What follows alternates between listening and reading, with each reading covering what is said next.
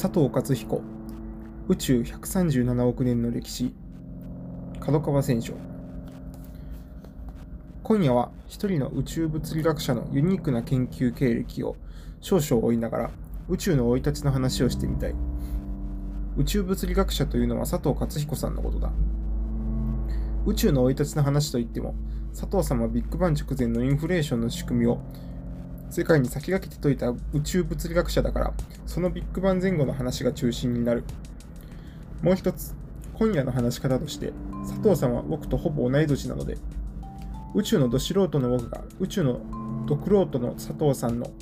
研究の歩みを別の部屋からどう見てきたかということも多少加えてみたい。佐藤さんはおそらく良き時代最後の理論物理学の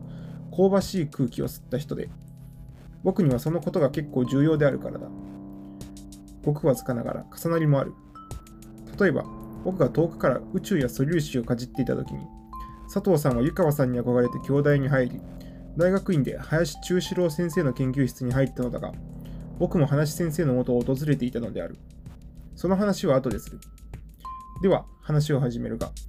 まずは佐藤さんが研究したビッグバン直前の宇宙というものをどんな風にイメージすればいいのかということから説明してみたい。宇宙は137億年あるいは138億年前に誕生したという風になっている。誕生したというと、まるで何かがマイクロチャイルドのようにポコッと生まれたようだが、そうではない。宇宙の核ができたわけでもない。あえて言えば、光の動向のようなものが異様にピカッとしたという方が近い。それがビッグバン以前のこと、直前のことだった。この異様な光の動向は高温の水素やヘリウムの過電粒子、原子核と電子をはらんでいた。過電粒子が自由に飛び回っていて、その区別がつかないくらいの状態にあったとおぼしい。すべてが自由な電離状態にあったので、この状態をプラズマ状態という、ピカピカのあるいはビカビカの光ばっかり状態だ。その後にビッグバンが起こったのである。その光ばっかり状態が生じたのが137、8億年前のことだった。と目算できたのは2つの劇的な観測と発見による。1965年に宇宙背景輻射が観測され1992年に宇宙最新の揺らぎが観測されたからだった。宇宙背景輻射コズミックバックグラウンドラディエーション。は CMB コズミックマイクロウェーブバックグラウンドとも言って天球の前点から一様なマイクロ波が放射されていることを言う。1965年アメリカのベル研究所のペンジアスとウィルソンが天体観測のアンテナの雑音を減らす工夫をしているときに CMB コズミックマイクロウェーブバックグラウンドが偶然に発見された。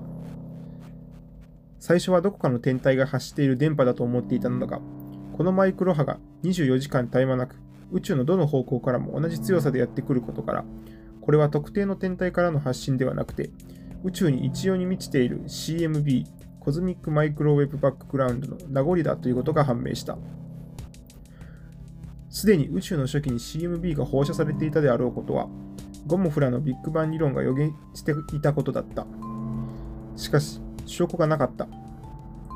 それがペンジアスとウィルソンの発見によって実証された CMB のスペクトルが 3K 絶対温度3であること。それが国体輻射の 2.725K に近似していることも分かった。国体輻射と近いということは、宇宙誕生の初期のドラマは量子力学で語れるという可能性を示していた。1965年は僕が大学で学生運動の旗を振っていた年だ。旗は振っていたが、後で述べるように、なぜか宇宙物理学と素粒子物理学の最前線のことだけは気になっていた。だから、産経宇宙輻射、宇宙背景輻射のニュースには湧き立つような興奮を覚えた。話は飛んで1992年、コービー衛星は CMB のほぼ全ての観測データをもとに宇宙地図を作成し、そこに揺らぎのあることを認めた。ビッグバン以降の宇宙の大規模構造の元を作ったであろう。何もない宇宙に起こった揺らぎだから、真空の揺らぎというに近い。揺らぎがあったということは、宇宙史の最初に何らかの総転移が起こったということだ。ロマンチックにも宇宙のさざ波などとも名付けられた。こうしてビッグバンビッグバン直後の状態が見えてくると、あとはその後の宇宙の膨張速度から最初の光ばっかり状態を逆算することになり、ここに137億年前後という誕生期が想定されるようになったのだった。振り返って宇宙の年齢を数えられるようになったのは、ハッブルが遠方の銀河ほど遠い速度で遠のいていることを発見したからで、このビジョンに基づけば、宇宙はずっと膨張してきたのだということがわかる。現在の天文学では、各銀河は秒速300キロの速さで遠のいている。この膨張する宇宙を過去にたどっていけば、遠く離れた2つの銀河はだんだん近づいてくるはずだった。もっと遡ればどうか。さよう、2つの銀河は重なることになる。どのくらい遡れば重なるのか、計算してみることができる。1000万光年離れた2つの銀河が秒速300キロで離れていくということは、光速度秒速30万キロの1000分の1の速さで1000万年以上、1000万年かかるということだから、1000万年かける1000倍で100億年前には2つの銀河は重なっていたということになる。2000万光年離れた2つの銀河はどうかといえば、ハッブルの法則では、距離が2倍なら遠ざかる速度は2倍になるので、秒速600キロで互いに遠ざかっていることになる。秒速600キロは光速度の500分の1だから、2000万年の500倍で、やはり100億年前にはこちらも重なっていた。つまり、どんなに離れた2つの銀河も100億年前には全て重なっていたのである。こうして100億年前には全宇宙が一点に重なっていたという宇宙史のベーシックモデルが出来上がった。これが計算上の宇宙年齢だった。ただし、宇宙が生まれた時には銀河はないはずだから、宇宙の始まりは100億年よりも前だということになる。その前に揺らぎが起こり、インフレーションが起こり、ビッグバンが起こったのだ。ではこの辺で少し佐藤さんの話をするが、前述したように佐藤勝彦さんは兄弟の林忠志郎先生の弟子だった。忠志郎先生は日本で天文学と原子物理学と素粒子物理学をつないだ先駆者で、僕が高校時代に天文と気象、天文ガイド、自然、科学朝日などを購読していた頃から、その名が轟いていた。ガモフやベーテやアルファたちが宇宙起源論としてアルファベータガンマ理論を提唱したのを受けてこれを手直しし、一時はアルファベータガンマ林の理論と呼ばれていたこともある。僕は全宇宙史工作者の編成構成に構成編集に取り掛かった時、星の一生と HR 図、構成の散布図の詳細を伺うために中四郎先生のところに通った。後に文化勲章を受けられた。湯川秀樹の構想と実装実績に憧れて京大に入った佐藤さんは、大学院生になってこの中四郎先生の研究室に入ったのである。1968年だ。ちょうどケンブリッジのバラード電波天文台のヒューウィッシュらがパルサー中性子星からの謎の電波をキャッチして大牛座のカニ星雲に0.033秒の周期でシンチレーション、点滅を繰り返しているカニパルサーが発見された年だった。当時、この謎の電波天体はちょっと冗談めかして緑男とか LGM と呼ばれ、天文雑誌を賑わしていた。リトルグリーンマン、緑の男の異名を取ったのである。佐藤さんは LGM に興味を持ち、修士論文をパルサー研究で行こうと決めたようだ。だから佐藤さんの初期の春問は、超新星におけるニュートリノの影響についての研究なのである。大学院2回生の時、湯川さんの招きで、ベーテが兄弟の基礎物理圏に滞在することになり、ドイツのマックス・プランク研究所、所長はハイゼンベルクからやってきたゲルハルト・ベルナーと共に原子核が中性子星の中や超新星の爆発過程でどんな風に形状を変えながら溶けていくかという研究に勤しんだ。ベーテの熱心な指導ぶりや考え方がいい刺激になったという。1979年になると、コペンハーゲンのニールス・ボーア研究所から客員教授に来ないかと誘われた。研究所に隣接する NORDITA ノルディタ北欧理論物理学研究所の客員教授に招かれたのである。ニュートリノのラッピング理論についての論文が評価されたためだ。これは佐藤さんの業績の中でもトップ2に入る理論になったもので、後々神尾カンデでのニュートリノ補足後に実証された。ニュートリノのラッピングというのは、トラッピングというのは、星の最後に放出されるニュートリノの振る舞いのことである。夜空で星がキラキラ瞬いているのは、地球大気圏で光が散乱するからだが、そのキラキラの元は星の中での核反応によるエネルギーが放出されたせいだった。けれども、そういう星、恒星もやがて燃料が燃え尽きて、星の一生の最後近くには、中心のコアに燃え尽きた灰のように鉄属がたまる。さらに臨終近くになると、この鉄属のコアが潰れて、そのまま中性子星、ニュートロンスターになって、不安定な状態が極まり、その後はブラックホールに向かうか、それとも一挙に残りかすを爆発させて新たな超新星、スーパーノヴァになるか、その最終選択を迫られる。この大団円の時に大量のヌートリノが宇宙空間に放出される。当時の仮説では、その時ニュートリノは星の最後のエネルギーを持ったまま宇宙空間に逃げていくとされていた。しかし佐藤さんはニュートリノといえども中性子星やブラックホールになりかけの星の中に一時的にトラップされているはずだと考えた。しばらくはコアの中に閉じ込められて逃げ出せない状態があったのではないか。この閉じ込められたニュートリノの圧力によって、超新星爆発のエネルギーも準備されるのではないか。そう推理したのである。ニュートリノは質量がほとんどゼロの超高速粒子であるため、しょっちゅう地球にも届いているにもかかわらず、地上での検出にかからない。世界中で補足の試みがなされる中、1987年に岐阜県上岡鉱山の地下1000メートルの上岡ンデで、ついに補足された。10秒ほどのニュートリノバーストは佐藤さんのトラッピング理論とぴったり一致した。例の小柴正俊さんがノーベル賞を取った実績だ。ノルディタネの研究の日々は佐藤さんを飛躍させたようだ。特にワインバーグ・サラム理論、電弱理論との出会いが大きかった。電磁気力と弱い力を合わせる理論である。この理論との出会いは、兄弟教授の増川俊秀さんがチャンスをくれた。そこで相対性理論と量子力学をくっつける仮説に熱中して取り組んだ。成果はたちまち実った。それが佐藤さんを世界的に有名にしたインフレーション理論、インフレーション仮説。最初は指数関数的膨張モデルと呼ばれていたの提唱だ。1981年のことで、アラン・グースの仮説とほぼ同時期の提唱だったので話題になった。僕は U の仕上げにかかっていて、一方でアートジャパネスク講談社の編集制作に取り組んでいた。インフレーション仮説を引っ提げて、佐藤さんは北欧から戻り、京大から東大に移った。僕も2、3度目にかかった佐藤文隆さんが兄弟子である。本書はそういう佐藤さんの東京大学最終講義をまとめたもので、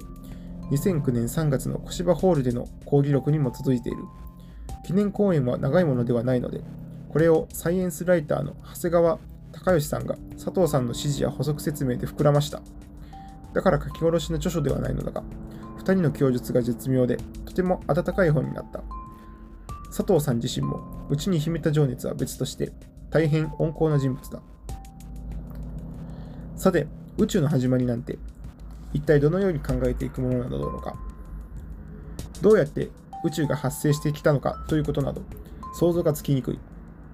時間と空間がどのようにして生まれたのかも、説明のしようがないと思われてきた。しかし手がかりがないわけではなかった。素粒子物理学がヒントをもたらした。極微の出来事に、極大宇宙のスタートモデルが隠れていた。おそらく最初の宇宙には物質もエネルギーもなかっただろうと想像されるのだが、だとしたらそこにあったのは真空だということになる。それなら、そんな真空からどのようにして光や物質が生まれたのか。加速器が巨大になるにつれ、真空から素粒子が発生したり消滅したりしていることが証明されてきた。単なる発生、消滅ではない。それらは対になっていた。素粒子の追生成、追消滅と言われる。そうだとすると、真空は何もないのではなく、そういう追生成や追消滅を起こす何かの動きを生むエネルギーのようなものがあっただろうということになる。今日ではその何かの含何かを含むエネルギーの動きを真空の揺らぎと呼んでいる。おそらく137億年ほど前、原初の真空の揺らぎの中に、その後の宇宙の原型となるような極小の時空が生じたのである。10のマイナス43乗秒ほどのプランク時間で起こったことで、プランク時間は最小スケールの時間単位。だから、極小宇宙、極小時空のものだ、ようなものだったとしか言いようがないのだが、ともかくそれが起こったのである。この出来事は量子論的なトンネル効果のようなことが生んだのだろうと考えられている。極小時空のようなものは生まれたその直後から一挙に膨張していった。この一挙の膨張のことをインフレーションという。佐藤さんやアラン・グースが仮説したことだ。後にインフレーション理論はいくばくかのバージョンを生むので、カオティックインフレーションやオープンインフレーションなど、元祖インフレーション理論とも呼ばれる。なんだか豚骨ラーメンの元祖のようだが、真空の揺らぎによる第一次総転移によって起こったという意味でも元祖なのである。それでどうなったのか。一挙的なインフレーションが落ち着くと、ここで膨大なエネルギー、鮮熱が解放され、ビッグバンによる膨張になっていった。ゴムフが火の玉宇宙と呼んだ膨張だ。これで基本的な素粒子、家電粒子が誕生した。今ではそれがクォークとグルーオンという素粒子だだろうと想定されている。グルーオンは二川という意味でクォークとクォークを結びつける役割を担った。インフレーションがビッグバンに切り替わるのは一瞬の出来事である。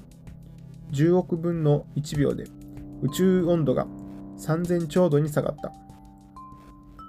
基本粒子は粒子と反粒子を生み、電弱力が電磁気力と弱い力に分かれ、次に100万分の1秒ほどで温度が2兆度ぐらいに下がると、クォークの飛び回る力が弱くなって、陽子や中性子などの現在我々が観測できる粒子が誕生した。クォークからできる粒子はハドロンと総称するので、このプロセスはクォークハドロン相転移という。こうして宇宙はこれ以降、光優位から物質優位に向かって進化を遂げて、次々の元素を成形したのである。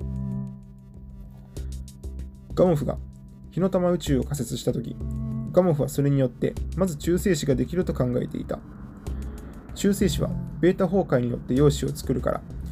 その陽子と中性子が次々に融合して元素を作っていったのだろうと考えたのだ。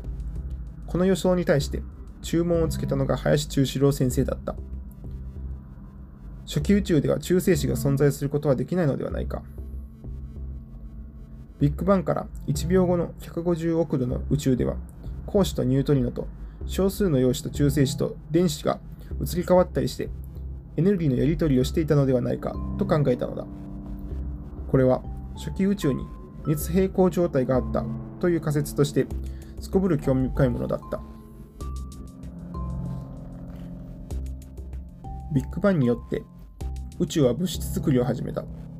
初期の元素合成に入るのだ。この仕事はたった3分間の出来事だった。1977年、スティーブン・ワインバーグは宇宙創生初めの3分間を書いて、そのあらましを一般向けに説明してみせた。タイトルがあまりにストレートだったので、日本語訳もかなり話題になった。早速僕も読んだが、特別なことは書いてはいなかった。ワインバーグについては、ワインバーグ・サラム理論が圧倒的だったので、そのレベルの解説を期待したのだが、そうではなくて、元素3分クッキングのレシピを書いていた。天文学や物理学の啓蒙書にはよくありがちなことだ。ワインバーグ・サラム理論は、自発的対称性の破れを考慮した電弱統一理論の試みで、後にヒッグス粒子の存在を予告する一つの枠組みともなった理論である。格別な工夫をしていた。電荷を持った粒子、電子などと弱電荷を持った粒子、ニュートリノなどを一つの粒子の二つの状態とみなし、そのコンティンジェントなモデルによって理論を組み立てたのだ。僕は当時、南部陽一郎さんに続婚で、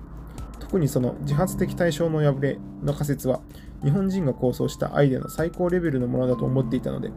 ワインバーグがサラムと共にそのアイデアを宇宙論の枠組みに取り入れたことにしびれていた。真空の揺らぎや最初の総転移を考えるには、どう見ても対称性の自発的な破れという見方が決定的なのである。ただ、これはどうしてそうなったかはわからないのだが、南部さんの天才的な発想や構想を日本の科学界は軽視した。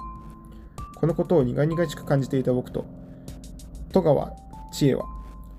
南部さんとまだ若かったデイビッド・ポリザー、後にノーベル賞を招いて、クォークと対称性の破れをめぐる一夜の座談を催し、これをまとめて素粒子の歌家工作者を記念出版したものだ。1979年のことだった。ビッグバンで元素の形成をあらかた終えた宇宙が、この後どうなっていくかというと、一方では星作りの連続連打に向かい、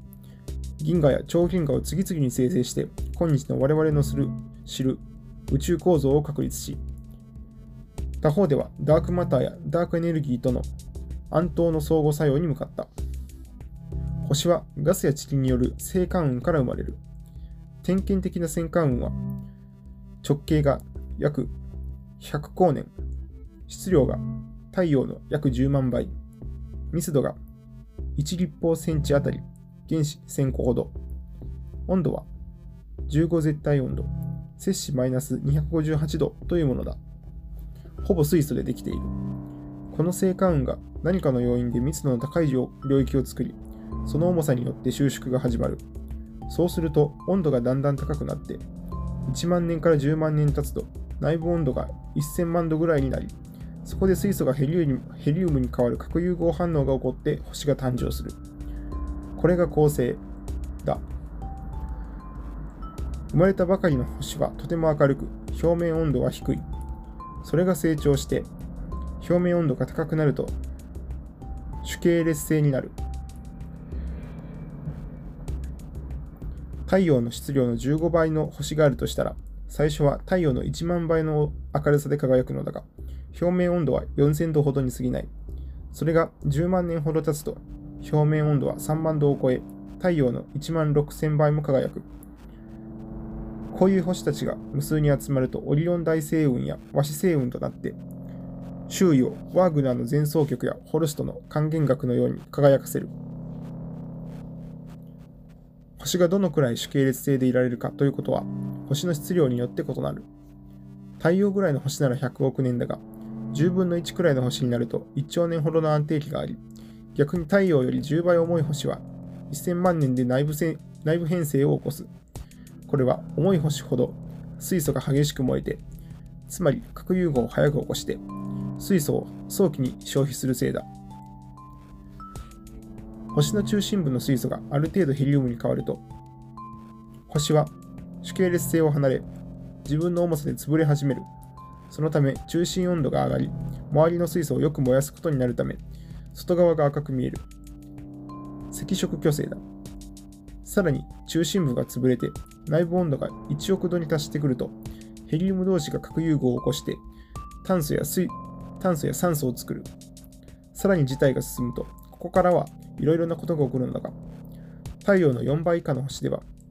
炭素や酸素の核融合にならず、星が脈動して外装を周りの空間に吹き飛ばしてしまう。そうなると、内部の高温部分が我々にも見えるようになって、吹き飛ばされた外装も明るく照らされる。この劇的な光景をもたらすのがリング星雲だ。その後、中心部は収縮しながら白色矮星になる。小さく衰えた老星だ。太陽の4倍以上重たい星はどうなるかというと、中心部の温度が3億度ほどに達して、ついには炭素の核融合反応が起こって爆発して、星そのものを吹き飛ばす。これが超新星、スーパーノバである。1型超新星だ。今日でも天体望遠鏡で見られるカニ星雲は、この超新星爆発の残骸だと見られている。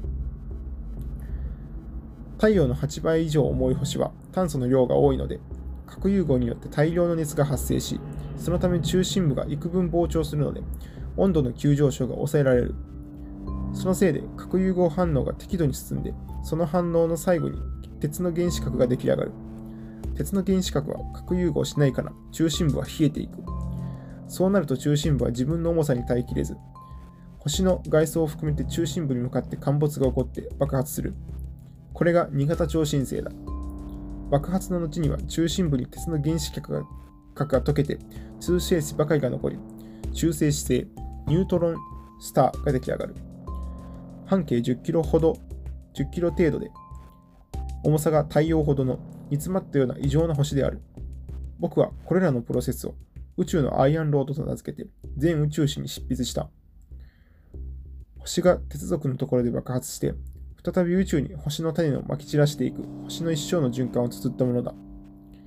太陽の30倍以上重い星はどうなるのか。もはや収縮する鉄の中心核に自己質量が落ち込んで、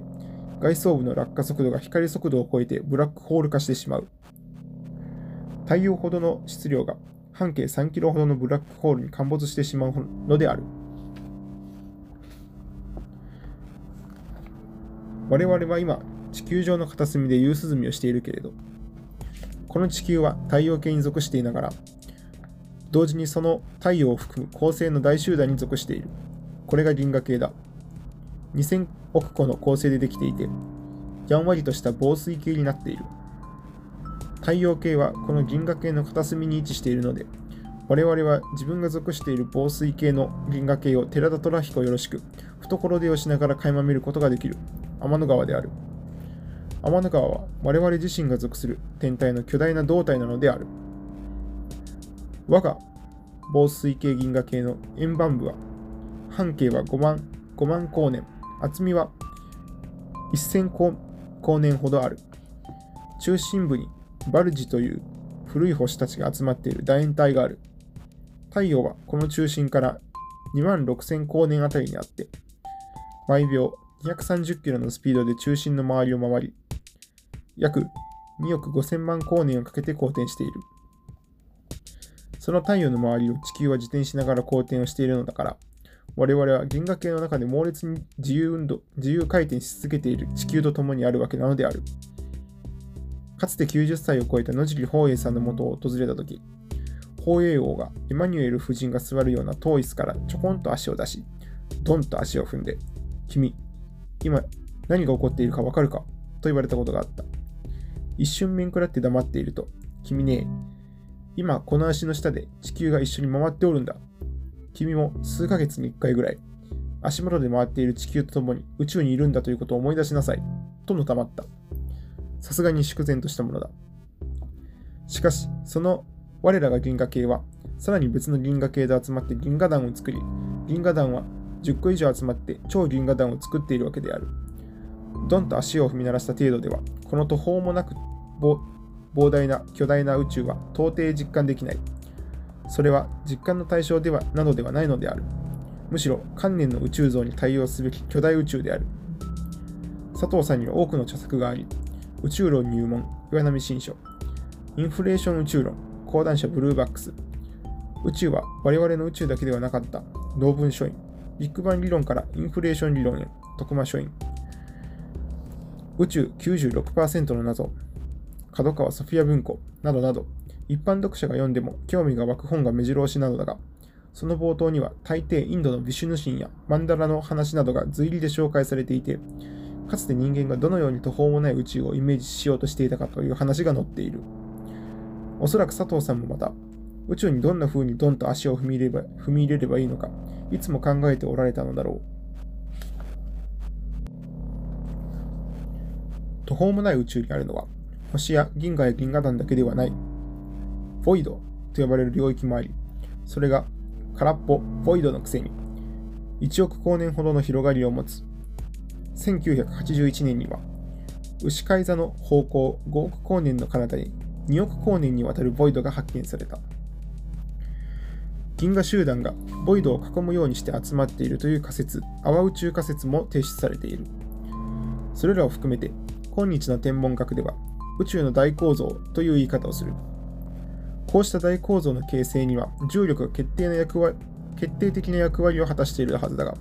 その原因とプロセスはまだ分かっていない。そもそも初期宇宙の揺らぎが重力を発生させた当初の要因かもしれず、そうだとすると密度揺らぎが次第に成長して大構造を作ったのかもしれないということになる。密度揺らぎというのは、空間の中の物質の分分布密度が周囲よりわずかに高いために生じる揺らぎのことを言う。その揺らぎと構造が関係しているというのだ。これは重力不安定説と言われるもので大変興味深い。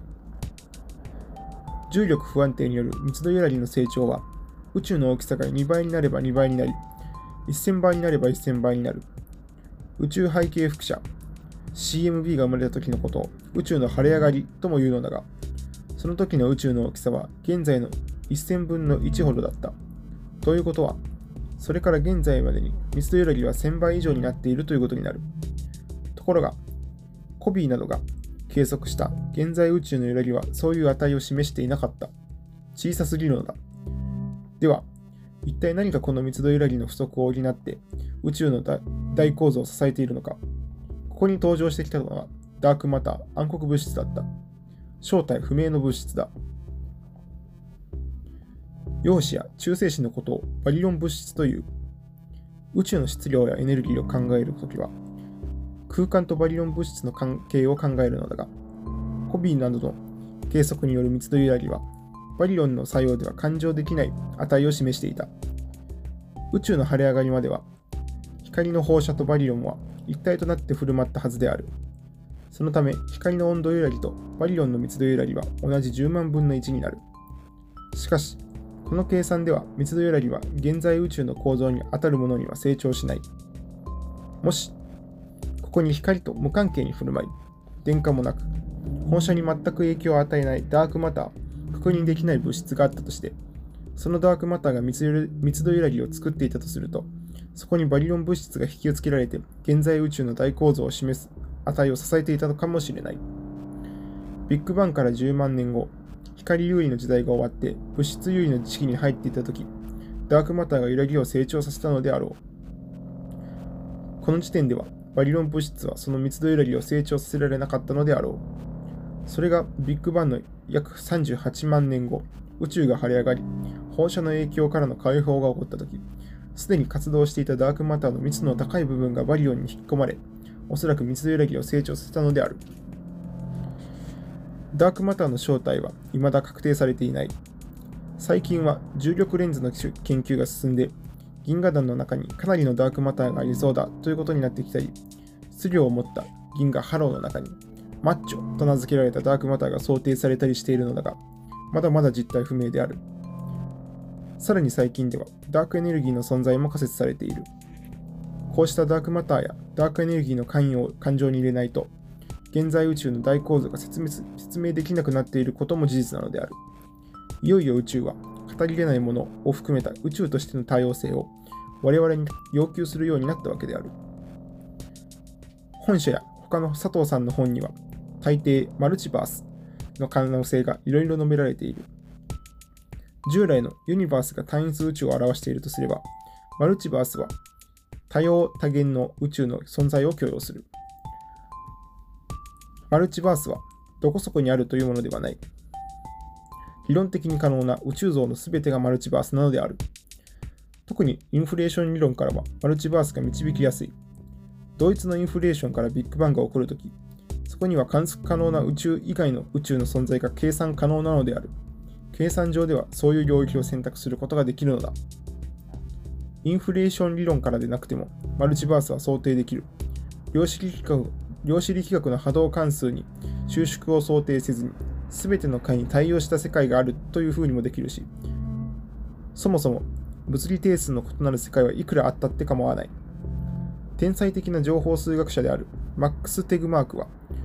観測可能性に縛られない宇宙の想定分類学を提唱して僕をびっくりさせた。それによると、1、現在宇宙の地平面の向こう側の宇宙。異なる物理定数の宇宙。3、量子力学的な多世界解釈による宇宙。4、究極集合的な宇宙があるという。1の例としては、カオス的インフレーション理論が作る宇宙がある。無限のエルゴード宇宙を一般予測すれば、そこに初期条件を満足させるハッブル体積を持つ宇宙が想定できるというのだ。2は、かつてのジョン・ホイーラーの振動宇宙論やリース・モーリンの多産宇宙論に似たもので、宇宙のある領域が成長を止めて異なる発達をしたというものだ。ある領域というのは泡宇宙の一部である。3はこれまで多くの研究者の想定してきたもので、特に珍しくはない。4はテグマーク自身の提唱によるもので、数学的構造を集合させると見えてくる宇宙のことを言う。数学的集合が示す形式体系が宇宙なのである。本書は大変温かい本だった。宇宙137億年の歴史を述べた一冊が、いくら一般向けの本だからといって、温かいというのは形容違いだろうと思うかもしれないが、そんなことはない。僕は14年ほど、毎年ハイパーコーポレートユニバーシティという塾をやってきた。三菱商事とリクルートとが幹事で、三菱の和光君が主幹を担ってくれた。1年1シリーズの単位で、1シリーズが6回、そのうちの4回分はゲストを迎えてそれぞれのそれぞれ5時間ほどの講義をしてもらい、他にゲストと塾生と編集工学研究所の研究員たちがディスカッションをするという趣向だ。残り2回は僕がソロで話す。中身はシリーズごとに、何々と何々の間と銘打って常に間を話題にする。毎期4、5人ほどのゲストを招く。テーマは日本の近代と現代の間。社会と情報の間。公、教、死の間。脳、心、体の間。神と仏の間などである。2014年はアートとサイエンスの間にした。その時佐藤さんを招いた。この日の他のゲストは、進化生物学の長谷川真理子さん、ダンサーの勅使河原三郎さん、アーティストの宮山圭さんである。佐藤さんはとても柔らかく、自分が宇宙研究に従事した問題意識と姿勢とを語ってくれた。中身はほぼ本書の内容に近く、塾生たちも温かさを感じていたはずだった。第1733夜、2020年2月21日。三章千夜、828夜、湯川秀樹、創造的人間。768夜、ジョージ・ガモフ、不思議の国のトムキンス。167夜、エドウィン・ハップル、宇宙銀河の世界。220夜、ハイゼンベルク、部分と全体。1740夜、